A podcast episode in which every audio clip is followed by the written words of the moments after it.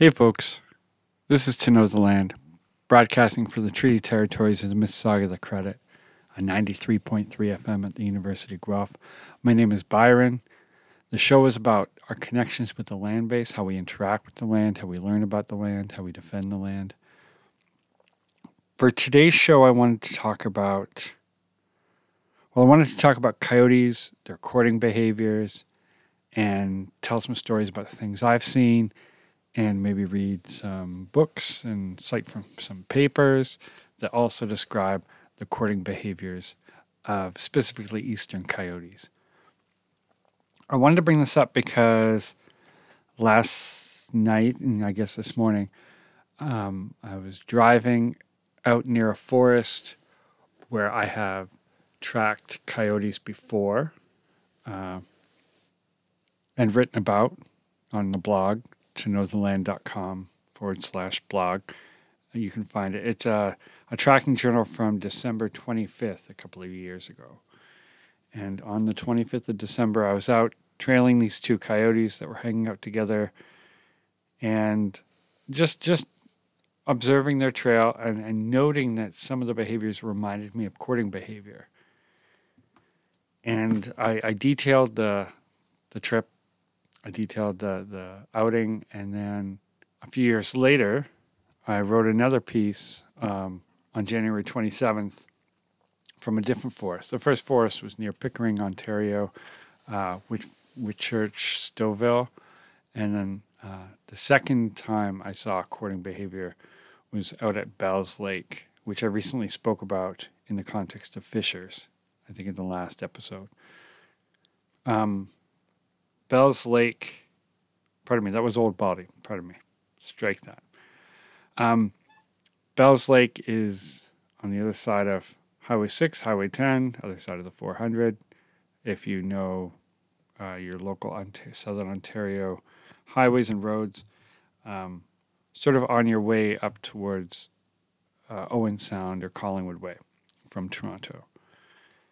And I just wanted to revisit this because it's getting to be that time of year where coyote courting behaviors can be found in the tracks. You can see them in the in the snow or in the mud. And it's good to revisit for myself so I remember the details when I'm teaching or sharing or just out in the field and I can be like, "Oh yeah, this correlates to what I've seen before." And also because it's so cool to learn about how other animals uh, interact and engage with reproduction and sexuality and I don't want to impose ideas on them, but I, I, you can still sort of learn from them and interpret. And however much in the scientific field we don't want to anthropomorphize, I also want to relate. And I find that I think it was Cornel West uh, in one of his books talks about how like you know one way that we would bring peace and understanding. And this is way out of context, and this I haven't read this in a long time ago, so please forgive me. But one way we could re- bring peace uh, between races is to understand that we're all sexual beings. We all love and lust and, and care for each other in in physical, sensual ways. And if that can be related across, like between humans, can that also be understood through across species? Like these other species mate, they reproduce. How does that, when, when, when we conceptualize that, can it help us understand them as more as beings worth engaging with or knowing or understanding or caring for? I don't know. I think I think it's just interesting. I've also been reading the book lately, uh, Sex at Dawn uh, Prehistoric Origins of Modern Sexuality by Christopher Ryan and Cacilda, uh, Jetha, or Jetha. I'm not sure if I'm pronouncing that right. But Sex at Dawn looks at a lot of uh, cultural assumptions of sexuality, sort of tries to debunk them from a anthropological or a biological point of view looking at like bonobos, chimps, apes, and humans, and and how we interact sexually. So if it's coming up in the season for the coyotes, I've been thinking about it in the books. Why not revisit this topic and learn a little bit more? If you're not a fan of discussing uh, mating habits of other animals or courting behaviors of other animals, you can turn it off now. But if you want to learn something about it, stay tuned. So I'm going to read from a thing that I wrote a while ago, January 27th. I can't remember what year. Um, only a couple years ago. But I'll start there and then I'll probably pull from some other resources. On Saturday, we met up at Bells Lake Management Area in West Grey County to go tracking with the apprenticeship crew. A friend and I pulled up, and I noted the trail along the middle of the road between the tire tracks where it looked like some sort of canid had been walking along. The folks who were already there had already noticed this trail and were exploring other trails as well. As everyone arrived, we circled up and then decided to follow the trail into the woods and see what else we could figure out.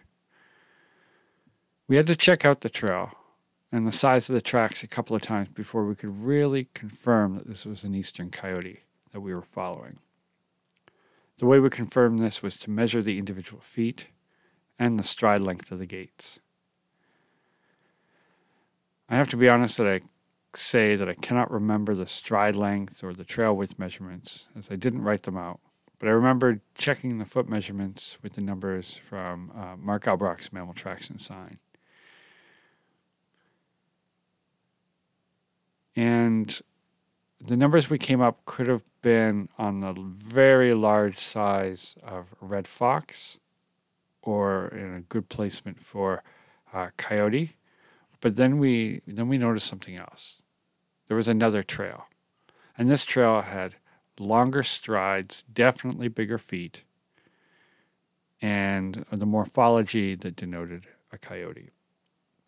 Not only was it cool to confirm that it was a coyote, but this sign added another layer of the reasoning to the idea that not only was this two coyotes, but possibly a larger male alongside a smaller female started to give us some ideas of what could be happening between these two.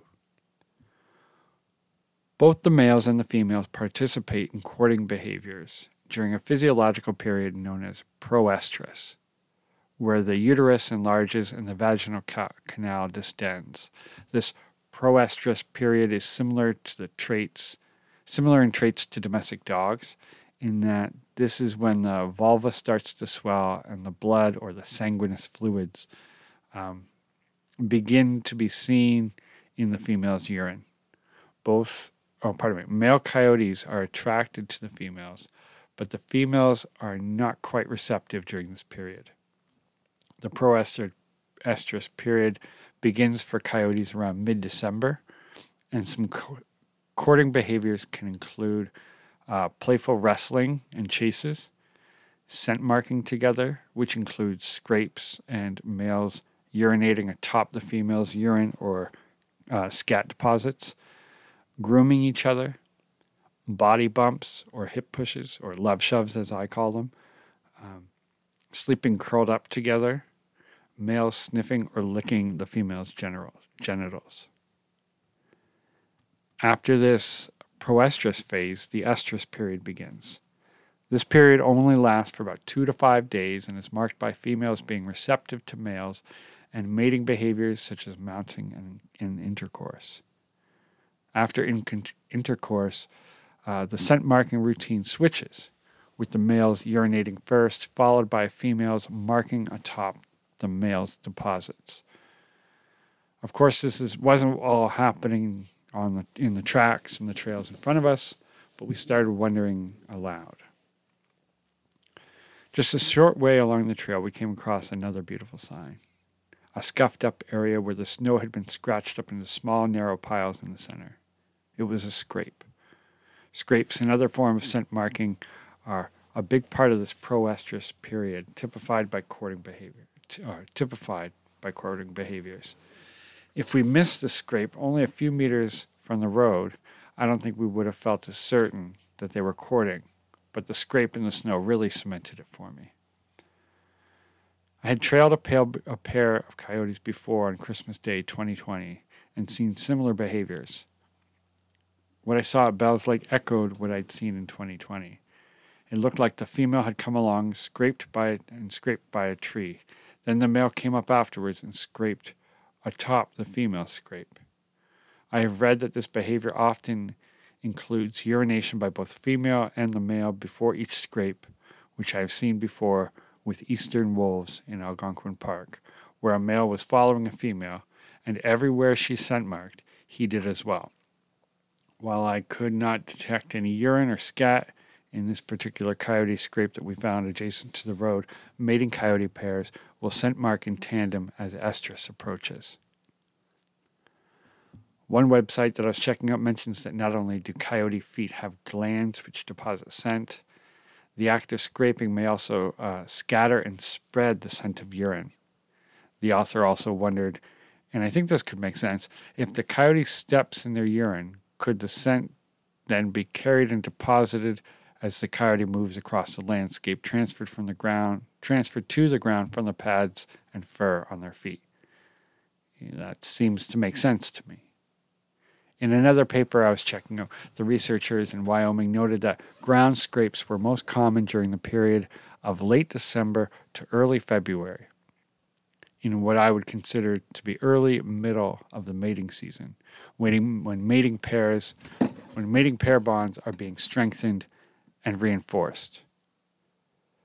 This scraping or double scraping behavior seems to be an essential part of the coyote courting repertoire. We followed the coyotes for a while, encountering a smaller shrew, uh, snowshoe hare, red squirrel trails along the way. I remember there were times when the larger coyote, again, likely a male, moved in a direct register, and the other coyote, the female, moved in a side trot. The side trot is a faster gait than the slower direct register trot. And this can be shown by the presence of the track or the hind foot landing ahead and to the side of the track or the front foot. When the hinds, with the hinds to the side of the front, this allows them to travel a bit faster than the direct register trot without their feet hitting as they move. It was interesting to note the habits of these coyotes as they moved over the forested landscape. The two individuals would weave their way together and apart, together and then apart, their trails entwining and braiding across the snowy forest floor.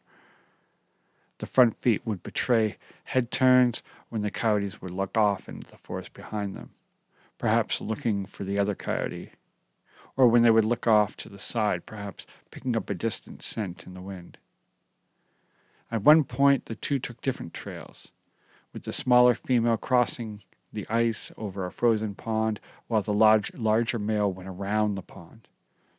Perhaps this was just chance, but I think it had more to do with the male understanding his own weight and the capacity for the ice to hold him or not.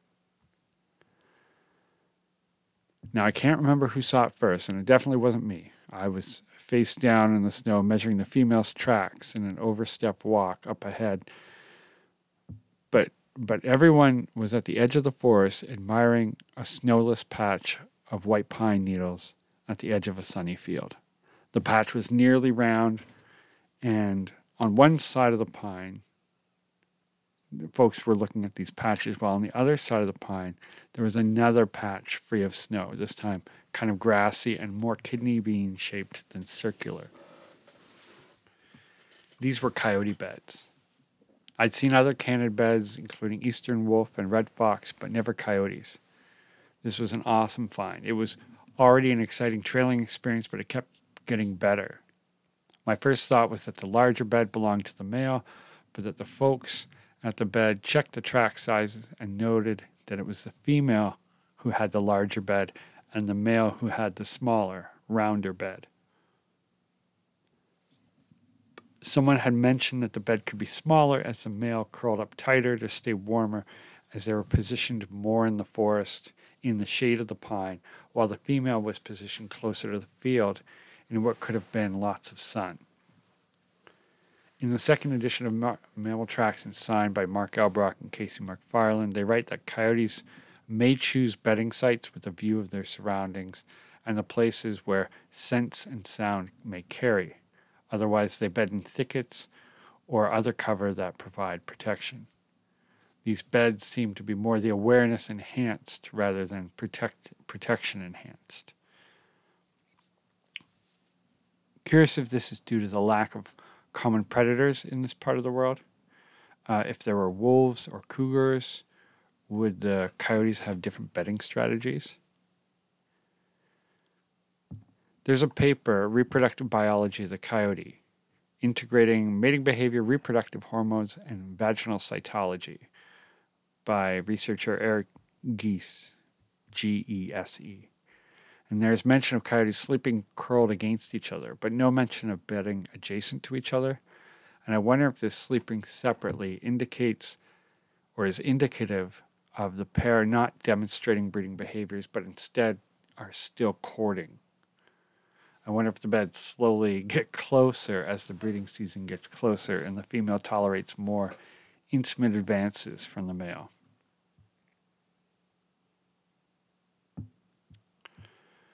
After the beds, the coyotes made their way across a small, squishy wetland area under some cedars and into and across a couple of snowy fields. Another gait we noticed as the coyotes were making their way across the field was an overstep walk, which is characterized by the hind foot landing ahead of the track of the front foot on the same side of the body. This is a more chill pace, more chill than the side trot mentioned above, but still faster than a walk as the hind feet are landing further ahead than the fronts. This pattern of footfall, the width of the trail, and the lack of significant breaks or spaces in the rhythm of the footfall all indicate a relaxed gait. The other coyote trail was just to the right of this one and less than a meter away. We followed these trails uh, through the field, through the cedars to the far edge of the field sat down for lunch, and enjoyed the warmth of the sun. When the group got up, I fell behind again to take a couple more measurements and only caught up when folks had found another great discovery. In the shade of a cedar grove, the cedar trails led up to the base of a tree, and there, set on the snow like a ray of sunshine, was a small spot of urine dotted with blood. This is the gift of the season, full of possibility and potentially translating to the future of offspring of these two coyotes. In one paper I read, this bloody discharge can begin in early December, which would correlate with what we saw on January 14th. Males are very aware of females during this period and appear ready to go, but the females won't allow the males to mount. While this blood, or sanguineous fluids, as the researchers call it, is very exciting. It's worth noting that it's only a small amount and none was noticed in the bed along the long snowy trail or in the scrapes seen at the start of the day. This could indicate that the estrus period had not yet come into full swing and we were still observing signs of the pro-estrus courting behaviors. Remember, coyotes are monoestrus, meaning they come into heat only once a year, usually for uh, only about a 10 day period at max. This mating period is preceded by a proestrus period, which is when the courting behavior occurs. This courting period can last up to two months, and this, I believe, is what we are witnessing along those two trails. Getting the chance to follow along and watch the intimate lives of other animals can feel a little awkward in the retelling. I don't want to come across as voyeuristic, but instead as being witness to the possibility of a litter of new life. Coyotes are often maligned species where the conversation surrounding them is often of management and control, loaded with tones of fear and frustration. But following these two highlights an, invi- an individuation and animism which we don't afford coyotes very often. I hope only to remind of the struggle to survive, adapt, and thrive amidst the persecution they endure reflecting on the day, I feel like it's a study in the mess of courtship which many of us can relate to. And it feels like the news I wish to see I wish I saw more of. First kisses, late night dinner parties with old friends, meeting a newborn family member. It's the joy of being and relating to others in deep, meaningful ways in a way in, in a world which often separates and isolates, harms and hinders. It's romantic as hell, and I love it. I am inspired by this trailing adventure, and I'm eager for more. Deep gratitude for those two coyotes and for the crew who I got to track them with. So, again, this was an, uh, a blog post I wrote examining coyote courting behaviors, tracking at Bell's Lake in January January 27th. I guess that would be probably 2022 is my guess. So it's it's not long ago, but still long enough that it didn't happen this year. I wanted to read. Oh, yeah, if you want to check that out, it's to knowtheland.com. Um, or you can Google search examining coyote courting behaviors tracking at Bell's Lake, and it should come up. But I wanted to read a section from Behavior of North American Mammals from Mark Elbroch and Kurt Rinehart, because this has a section on courtship and mating. And again, there will be a lot of overlap. This is just a small couple of paragraphs. There'll be a lot of overlap to what I've already said, but to hear it in different voices, um, to hear different authors describing it, I'm sure will un- help us understand it better, and then also probably offer more information that I didn't include in my retelling of the story of trailing those two coyotes. Courtship and mating.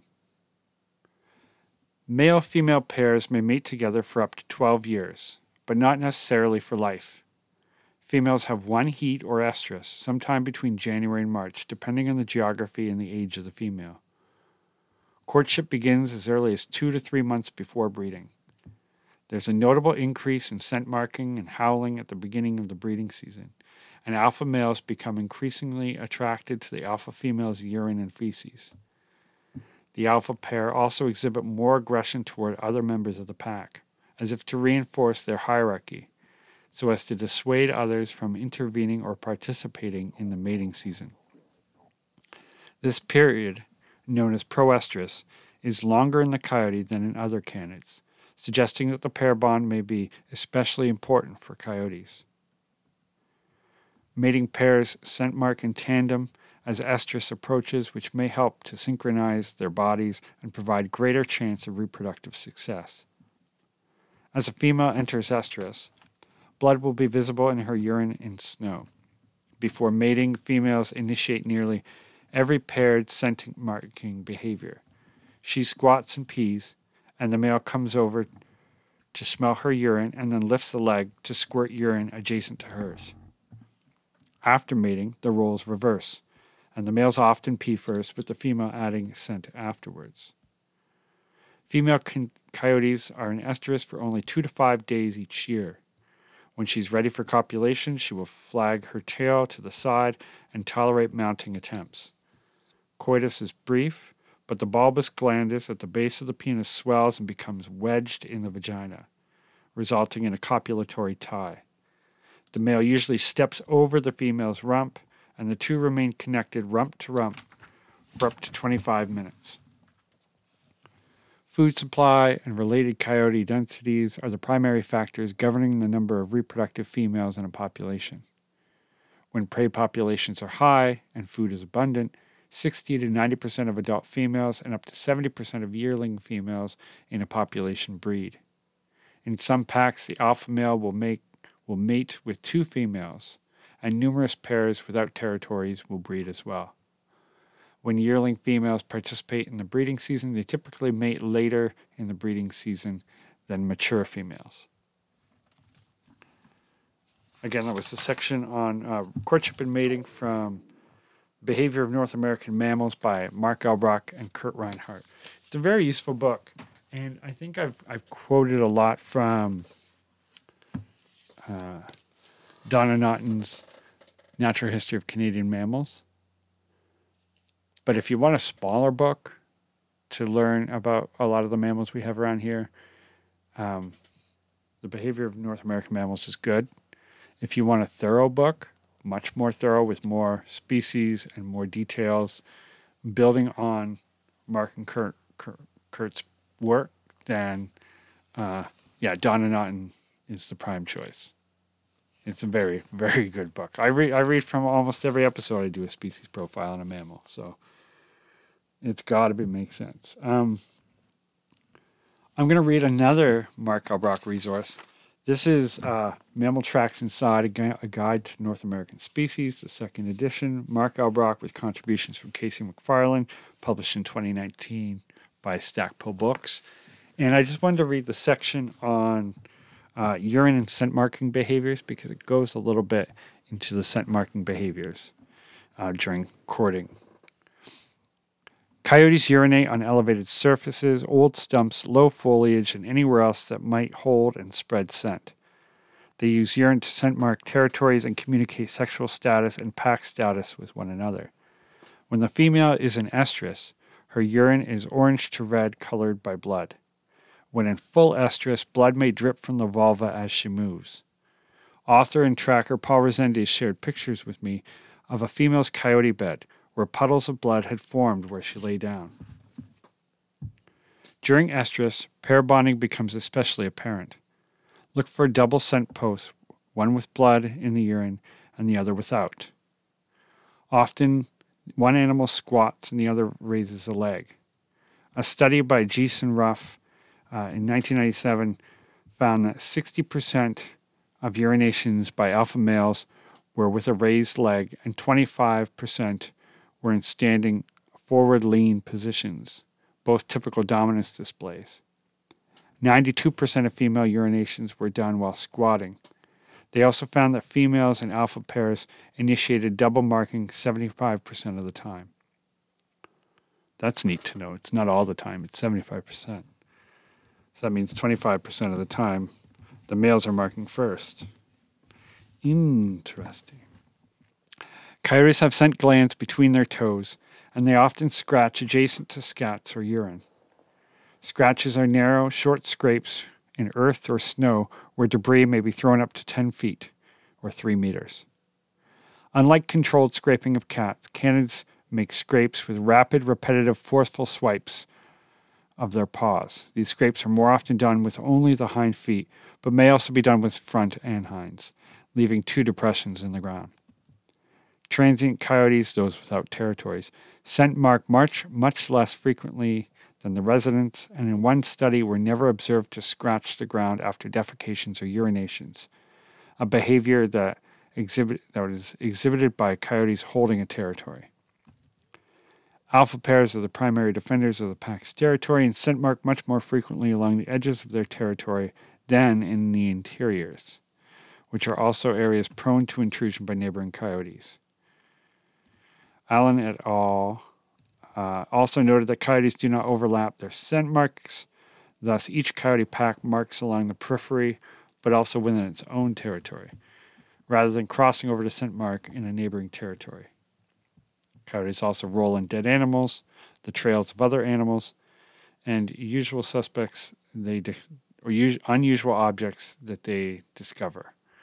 This behavior is poorly understood, and in some instances, it appears that they are scent marking the area, while in others, they may be trying to pick up a scent on which they're rolling. So it extended a little bit beyond the courting behaviors, but that was from Mammal Tracks and Sign, uh, second edition by Mark Elbroch with contributions by Casey McFarland on Stackpole Books, released in 2019.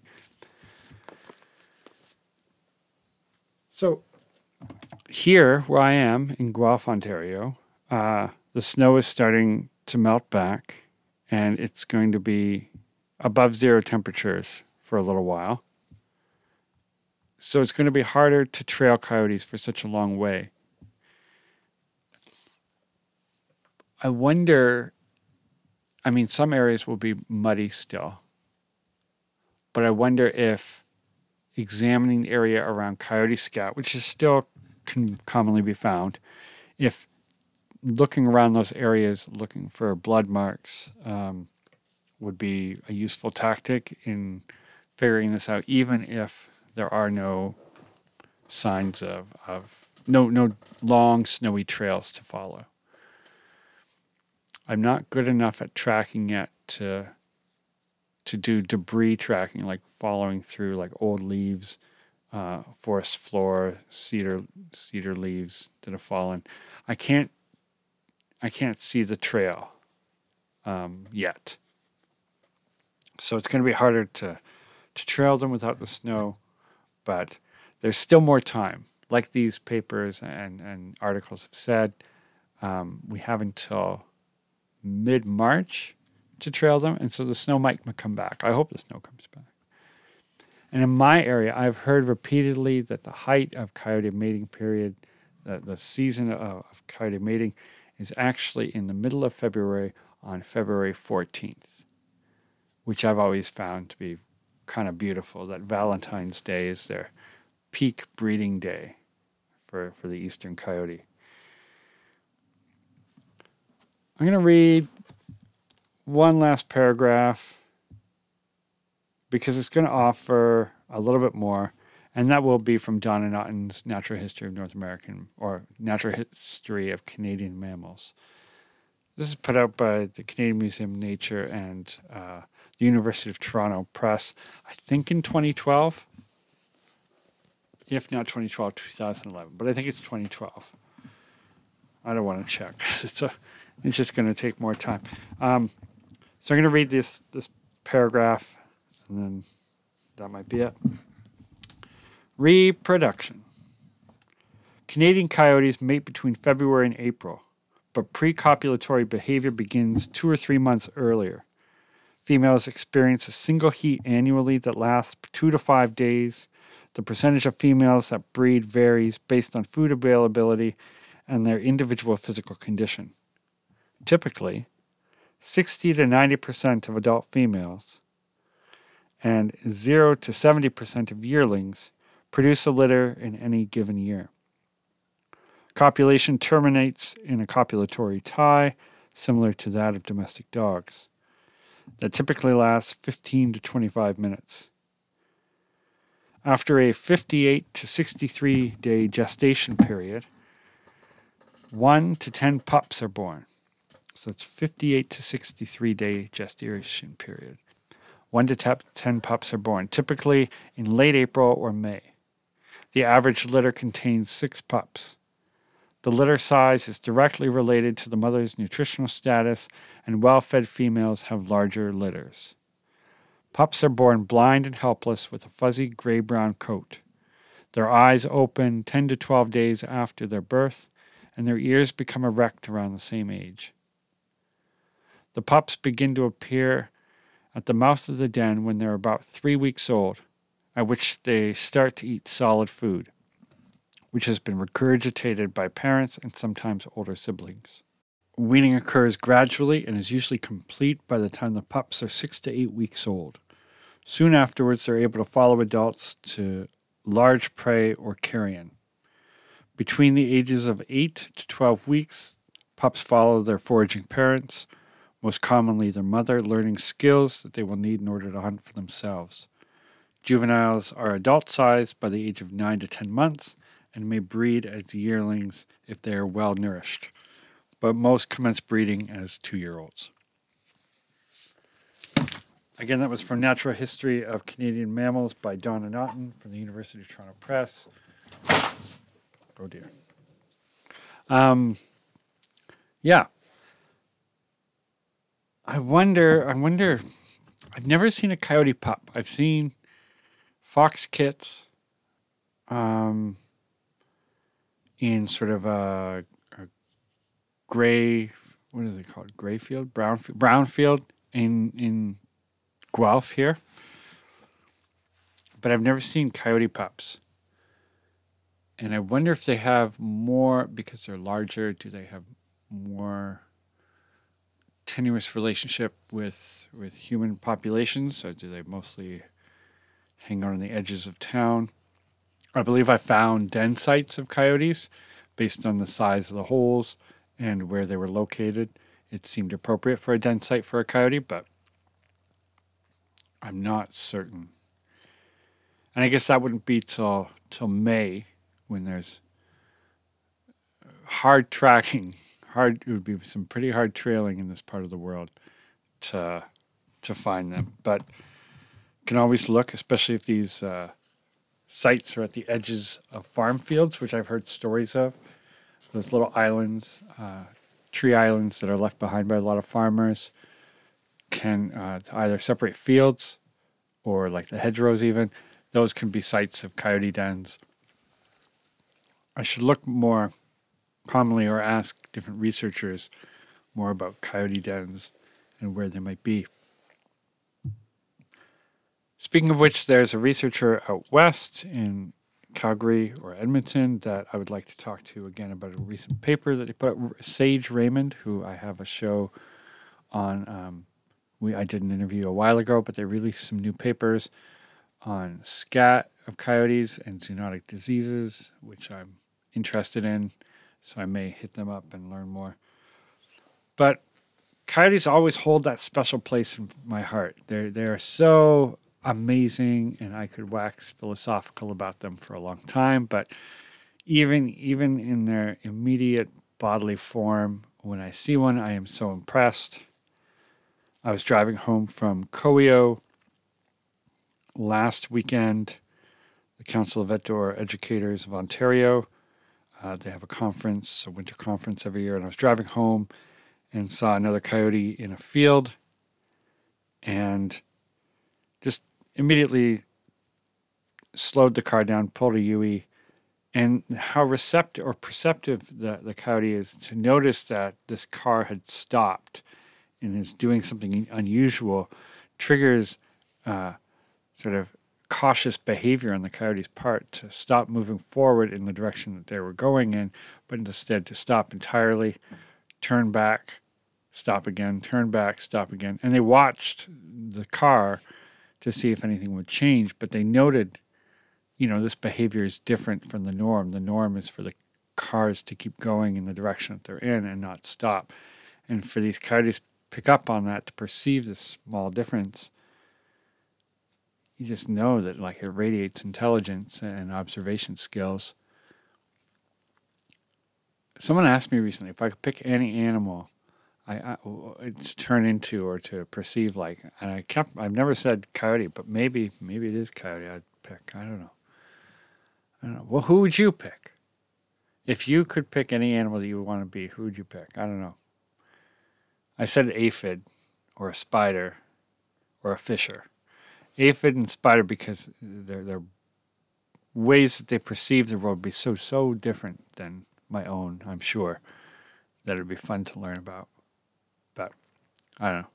It's not going to happen. I doubt it. So, yeah. I hope that y'all get out and get the chance to to see your own coyote courting behaviors written in the snow or the mud or whatever substrate you're working with.